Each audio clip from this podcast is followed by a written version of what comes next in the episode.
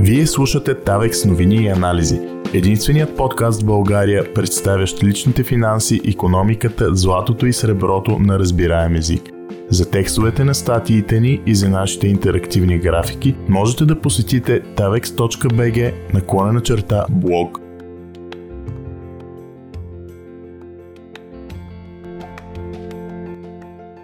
Златният британски суверен – главната монета на света – с общ тираж от над 1 милиард броя и използван в повече от 30 държави в пика на Британската империя, Златният британски суверен е една от най-важните монети в световната история. В този епизод на подкаста ще разберем защо. От Даниел Василев Златният британски суверен е най-популярната и търсена инвестиционна монета от Великобритания днес – той не просто става свидетел на зените на Британската империя преди Първата световна война, но изобщо го прави възможен. Причината – златният суверен е в основата на паричната реформа, осигурила финансовата стабилност на страната от началото на 19 век. Нещо повече, това е една от монетите еталон за златен стандарт изобщо. Заради значимостта на суверена, той се сече от владетелите през изминалите два века и законно платежно средство до днес. Най-дълго управлявалият монарх в британската история, кралица Елизабет II, беше представена на гърба на монетата с цели пет различни портрета. Общият им тираж е над 80 милиона броя. Наследникът ти, крал Чарлз III, по всяка вероятност ще продължи с производството му. Да видим какво представлява златният британски суверен как и защо се появява отново в началото на 19 век и кое го превръща в толкова значима монета, произвеждана и търсена и в наши дни. Защото тази монета се появява още преди над 500 години, но съвременният вид е оформен едва през 1816 година. Англия без златният стандарт. Голямата инфлация при Наполеоновите войни края на 18 век Великобритания се намесва в войните във Франция и подхожда както при всеки конфликт от епохата. Финансира разходите си чрез заем.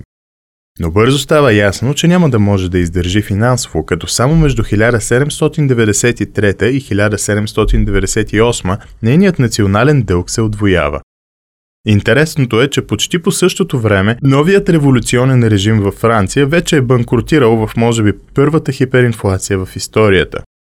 Това развитие значително подпомага възкачването на трона на Наполеон Бонапарт, както сме разглеждали в друг епизод на подкаста и в друг анализ, този за френския франк. Не забравяйте да се абонирате в удобната за вас платформа, за да не пропускате новите ни епизоди. Златото винаги е било гарант на личната финансова стабилност и ограничаващ фактор пред правителствените разходи. Когато дълговете нараснат, Кредиторите получават плащания в злато и когато резервите на една страна започнат да свършват или свършат, тя фалира. По този път поема и Централната банка на Англия, Bank of England. Заради вътрешните и външните заеми, запасите и от злато спадат до само 20% още в края на 1795 година. Частните банки пък са заплашени от банкова паника заради страховете от френска агресия. Затова през февруари 1797 година Великобритания излиза от златния стандарт, а две години по-късно е въведен и подоходен данък в страната. Но това само влушава нейните проблеми. Тя продължава да покрива разходите си чрез заеми. Огромна част от заетите средства са нефинансирани, т.е. правителството не получава данъци или приходи по някакво друго перо за тях. Нещо повече, техният дял от общото кредитиране расте значително. От по-малко от 20% до почти 80% към 1808 година. Основният купувач на новосъздадения дълг е Bank of England, а този дълг е финансиран на практика както и днес, чрез печатане на пари, т.е. чрез инфлация. Количеството пари в обращение в Англия се изстрелва драматично от 10,3 милиона паунда през 1797 година до 27,25 милиона паунда през 1815, ръст от 163% за по-малко от 20 години. Резултатът е и скоростното покачване на потребителските цени и опасения за политическата стабилност на управляващите, В отговор на това, цената на златото започва да расте бързо, защото публиката вярва на метала, което е и доста логично, когато цените растат. Покачването на свободните пазари на цената на метала е от над 20%, въпреки че официално стоиността му се търгува по фиксиран курс, зададен още от цар Исак Нютън на 4,25 паунда за една тройлунция. За да разберат причините за тези промени в цената, властите съставят едно от най-известните разследвания в паричната история изобщо, това на Комитета за златото. Документът, публикуван през 1810 година, в който участват абсолютно всички по веригата на доставката на златото, от рафинериите до обикновените търговци, всъщност препоръчва връщане към златния стандарт. Интересно е, че самата Bank of England, печатаща британския паунд, настоява за същото многократно през миналите няколко години. Вторият живот на златния британски суверен към този момент, т.е. към началото на 19 век, най-популярната златна монета в империята е гвинеята. Идеята при дебюта и два века по-рано е бил тя да се равнява на 1 паунд или на 20 сребърни шилинга. Поскъпването на златото спрямо среброто във времето, стоиността на гвинеята на моменти нараства до 30 шилинга. Гвинеите се произвеждат от 8,3 грама 22 каратово злато, съответно съдържат 7,7 грама чисто злато.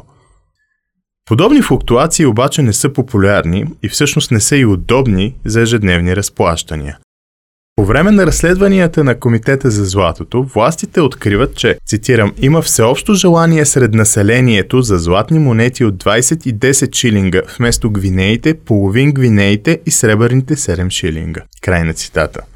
Затова през 1816 година управляващите се заемат да създадат нов стандарт, при който 1 паунд да се равнява на 20 шилинга. Но той трябва да е нещо повече от златна монета. С нея Великобритания трябва да демонстрира на света мощта си като победител в Наполеоновите войни, продължили между 1804 и 815 година, и като империята, над която слънцето не залязва. Връщайки се към корените си, те откриват най-подходящия начин да покажат всичко това чрез една монета – британският суверен. Оригиналният британски суверен на Хенри VII – след войната на розите, Хенри VII се възкачва като победител на английския престол. Сред целите му са да обедини страната и да потвърди позицията й в международните отношения. 14 години след коронацията си, през 1499 година, той поръчва на Royal Mint нова златна монета, с която да демонстрира и двете. Тя остава известна като суверен – Името й идва от самия владетел, изобразен на лицевата й страна, седнал на трона с символите на властта – корона и жезъл. На гърба е представен гербът за обиколен от обединената английска роза.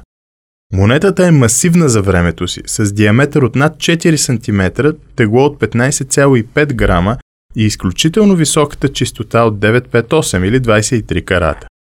Освен това, оригиналният суверен е изключително иновативен за британската парична история, защото е първата монета със стоеност от 1 паунд, най-голямата златна монета емитирана в Англия към момента на създаването си, първата монета, изобразяваща реалистично владетеля и монетата с най-висока чистота. Един паунд за съвременния зрител може да не звучи като значителна сума, но преди 5 века той се е равнявал на заплатата на занаятчия за 3 месеца и на слуга за цяла година. Вероятно, немалка част от англичаните по това време никога не са виждали един суверен на живо, но той е бил символ на царската власт, циркулиращ сред богатите, управляващите и търговците, а от тях и във владетелските дворове на цяла Европа. Той се превръща в такава емблема на стабилността на монархията, че макар Хенри VIII да понижава чистотата му до 22 карата, което остава стандарт за златните монети в англоязичният свят като цяло и до днес, през следващите два века суверенът се сече от всички владетели, преди да бъде трайно заменен от Гвинеята през 17 век. Раждането на съвременният суверен тази богата история на суверена е причината през 19 век властите да се върнат към него като символ на стабилността и постиженията си. Както предшестващите го монети, неговата чистота е 22 карата, но съдържа 7,31 грама чисто злато. Това е по-малко и от оригиналния суверен, и от Гвинеята, а причината е била да се изравни неговата стойност от 1 паунд с 20 шилинга. Подобаващо, въвеждането на британския суверен стартира с гигантско парично начинание и голямата подмяна на монетите. Това е втората подобна операция в британската история, а последната е извършена над век по-рано, когато Уилям III претопява ръчно отсечените сребърни шилинги. В хода й са претопени огромно количество гвинеи, за да се произведат новите суверени. Създаването на златния суверен е не просто нова глава в финансовата история на Англия. С него се ражда най-произвежданата и популярна монета от острова, която все още се сече на практика без промяна на стандартите. Нещо повече, днес той се произвежда по най-конкретния стандарт за златна монета на света, като според Royal Mint съдържанието на чисто злато в него е гарантирано до 5 единици след десетичната запетая. През следващите 200 години суверенът ще се използва по целия свят и ще види най-големия възход в историята на империята, като златният стандарт ще гарантира нейната устойчивост. Дизайн на суверена Първият суверен дебютира през 1817 година. На лицевата му страна е крал Джордж III, който гледа в профил надясно.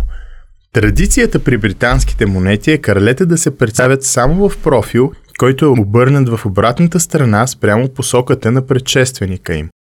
Тя датира още от Чарлз II – това означава, че когато започнат да се секат монети с настоящия крал Чарлз III, той би следвал да гледа наляво, защото майка му, кралица Елизабет II, гледаше надясно. На гърба на първия суверен е изобразена сцената Свети Георги и Дракона, дело на скулптура Бенедето Пистручи. Когато го представя на Royal Mint година по-рано, тя е толкова детайлна, че майсторите в монетния двор дори не успяват да произведат стоманените матрици, с които да се отсекат новите монети. Затова италианецът е принуден да ги изработи сам. Както се вижда на снимката, представена на tavex.bg наклонена черта блок, цветецът на първата монета държи само част от копие. Предполагаемо то се е изчупило, защото двубоят с дракона вече е в разгара си. Четири години по-късно копието е заменено от къс меч и това повече не се променя. Освен тази промяна, изображението не търпи много значими изменения. Едно от тях е премахването на кичорите коса, които се веят зад шлема на светеца. Те обаче се завръщат в последствие, но не се наблюдават винаги.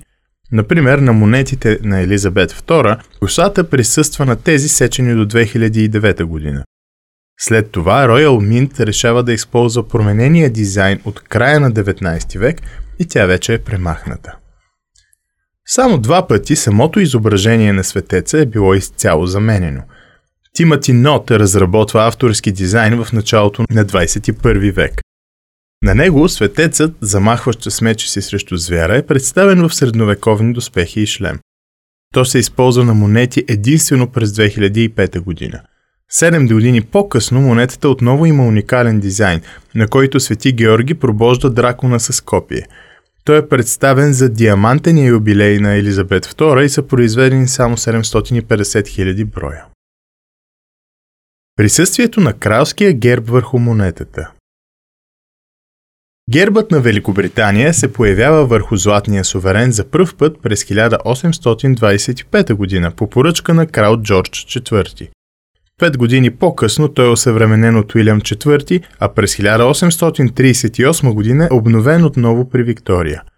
Автори на трите дизайна е Жан Батист Мерлен от Парижкия монетен двор. Новият облик обаче не се радва на популярността, която има изображението на Свети Георги, който е светецът покровител на Англия. Затова в началото на 70-те години на 19 век той е върнат върху гърба на монетите, включително и на специалното издание от 1887 година, произведено по случай златния юбилей на кралица Виктория. При направата им финансовият министр посочва, че изображението на свети Георги на Пистручи е, цитирам, белязано от традицията и препоръчено заради изключителната си красота. Край на цитата. Въпреки, че все още понякога се използва герба, включително на монетите на Елизабет II от 2022 година, От края на 19 век емблематичният дизайн на Свети Георгий Дракона се използва до днес. Той краси суверена над два века и се прилага от всеки един монарх на Обединеното кралство през 20 век. Може да се каже, че изображението е устойчиво като самият суверен, който също не променя характеристиките си. Други номинали на суверена Отново към началото на 20-те години на 19 век започват да се произвеждат суверени с номинал 2 паунда, които имат съдържание на 13,3 грама чисто злато и 5 паунда с тегло от 33,3 грама чисто злато при чистота от 22 карата. Рядко използвани за разплащания, те не се секат редовно и тиражите им по правило са ограничени. Дори оригиналните 5 паундови монети, произведени при управлението на Джордж III, също са по-скоро колекционерски още във времето, в което са произведени, отколкото предназначени за реални плащания. Освен тях се секат и монети с номинали от четвърт и половин суверен, включително и в наши дни. Последните също са представени през 1817 година и имат относително висок тираж. Освен разликата в физическите характеристики и съдържанието на чисто злато от 3,65 грама, монетите с номинал от половин суверен първоначално изобразяват герба вместо Свети Георгия и Дракона, но светецът ще се наложи и върху тях. В този епизод разглеждаме единствено монетите с номинал от 1, 1 паунд. Те са достъпни в много по-голямо количество от другите номинали и са най-популярният вид суверени. Главната монета на света Британският суверен през историята Златният суверен е законно платежно средство в обращение между 1817 и 1814 година. През този период от различните му деноминации са отсечени над 1 милиард монети. За сравнение, произведени са само в кавички около 600 милиона броя френски франка а той е сред най-разпространените платежни средства в континентална Европа. В зените на Британската империя суверенът се използва като платежно средство в повече от 30 държави, покриващи по-голямата част от земната повърхност към този момент. Нито една друга монета в човешката история не е използвана по-масштабно. Благодарение на стабилността на златния стандарт и на суверена в частност, през този почти един век британците се радват на невиждано нарастване на стандарта на живот. Данните на Bank of England показват, че равнището на цените се понижава с 30%, нещо, което днес неправилно бихме нарекли дефлация, въпреки че в линка в описанието ще разгледаме много подробно какво точно представляват инфлация и дефлация. Същевременно, реалните заплати в Великобритания нарастват три пъти Гражданите на страната повече никога не изпитват подобна стабилност на личните си финанси. За сравнение, през последния век, след като британският суверен спира да е законно платежно средство, реалните заплати се покачват само два пъти. Краят на суверена и световните войни Парадоксално, използването на суверена е спряно поради точно обратната причина на тази, за която той е създаден – след като гарантира финансовата стабилност на страната в продължение на век, суверенът спира да е по законно платежно средство с встъпването на Великобритания в Първата световна война на 4 август 1914 година. Причината е, че оплашеното от конфликта население отново изтегля огромна част от физическото злато, което срива резервите на злато на Bank of England с 60% само за 3 дни до началото на август същата година. На мястото на суверена са създадени нови банкноти с номинал от 1 паунт и 10 чилинга. С това в страната повече не се използват златни монети за ежедневни транзакции. В рамките на голямата война, Bank of England ще успее да изтегли от обращение цялото злато, което има номинална стойност от над 100 милиона паунда. Въпреки това, Суверенът продължава да се произвежда до 1925 година в Лондон с прекъсване след 1917 и до 1932 година в бившите колонии. Основната причина е, че суверените се използват като резерви на Bank of England и заплащания на външен дълг. В края на 30-те и 40-те години са произведени два ограничени тиража Вторият от тях, сечен по времето на крал Джордж VI, бащата на Елизабет II, е направен посредством матриците от 1925 година. Но монетите от 30-те години, които са най-ограниченият тираж на суверени в историята, се превръщат в рекордьори. Най-скъпият суверен в историята Едуард VII е на трона по-малко от година, между 20 януари и 11 декември 1936 година. Това е най-краткото управление в британската история. Освен това, той е първият владетел, който абдикира доброволно и първият, който настоява да се изобрази върху монетите в ляв профил, като предшественика си, защото така се е харесал повече. През този кратък период Royal Mint успява да произведе много малък брой монети с неговия образ, нито една от които не влиза в обращение. След абдикацията, те са събрани в котия и скрити в бюрото на заместник директора. Ще останат там до 70-те години, когато повечето стават част от музея на монетния двор. Но явно някои от тях все пак са напуснали. През 2020 година суверен с лика на краля беше продаден на частен колекционер за 1 милион паунда, превръщайки се в най-скъпата британска монета в историята. Но само година по-късно тя беше детронирана от друг суверен също на Едуард VII с номинал от 5 паунда, продаден за 1,65 милиона паунда. Възстановяването на суверена при Елизабет II с възкачването на Елизабет II на британския престол през 1952, Royal Mint подготвя първата нова серия суверени година по-късно. Тиражът им е изключително ограничен и днес те се съхраняват в кралската колекция, British Museum и музеят на Royal Mint. Серийното производство започва 4 години по-късно. Така кралицата не просто възстановява тази най-популярна монета, но и монархът с най-много портрети върху суверена – пет в рамките на 7 десетилетия. През този интервал с нейният образ са произведени над 80 милиона броя, всички от които в Лондон. Има много причини за възстановяването на легендарната монета. Спирането на производството през Първата световна война създава вакуум на пазарите, а търсенето на злато след нея расте. Затова някои държави пускат почти директни копия на суверена, например Саудитската Гвинея с 7,32 грама чисто злато, проба 917, която е произвеждана между 1950 и 1957 година. Когато кралица Елизабет II на практика започва серийното производство на британския суверен, Саудитската Гвинея изчезва и това не е случайно. Интересното е, че една от целите пред новия суверен, който всъщност е и монетата, която може да бъде закупена днес в последната си итерация, е да се спре масовото разпространение на фалшификати, които започват да заливат пазарите след голямата война и които са произвеждани в особено големи количества в Италия и Сирия.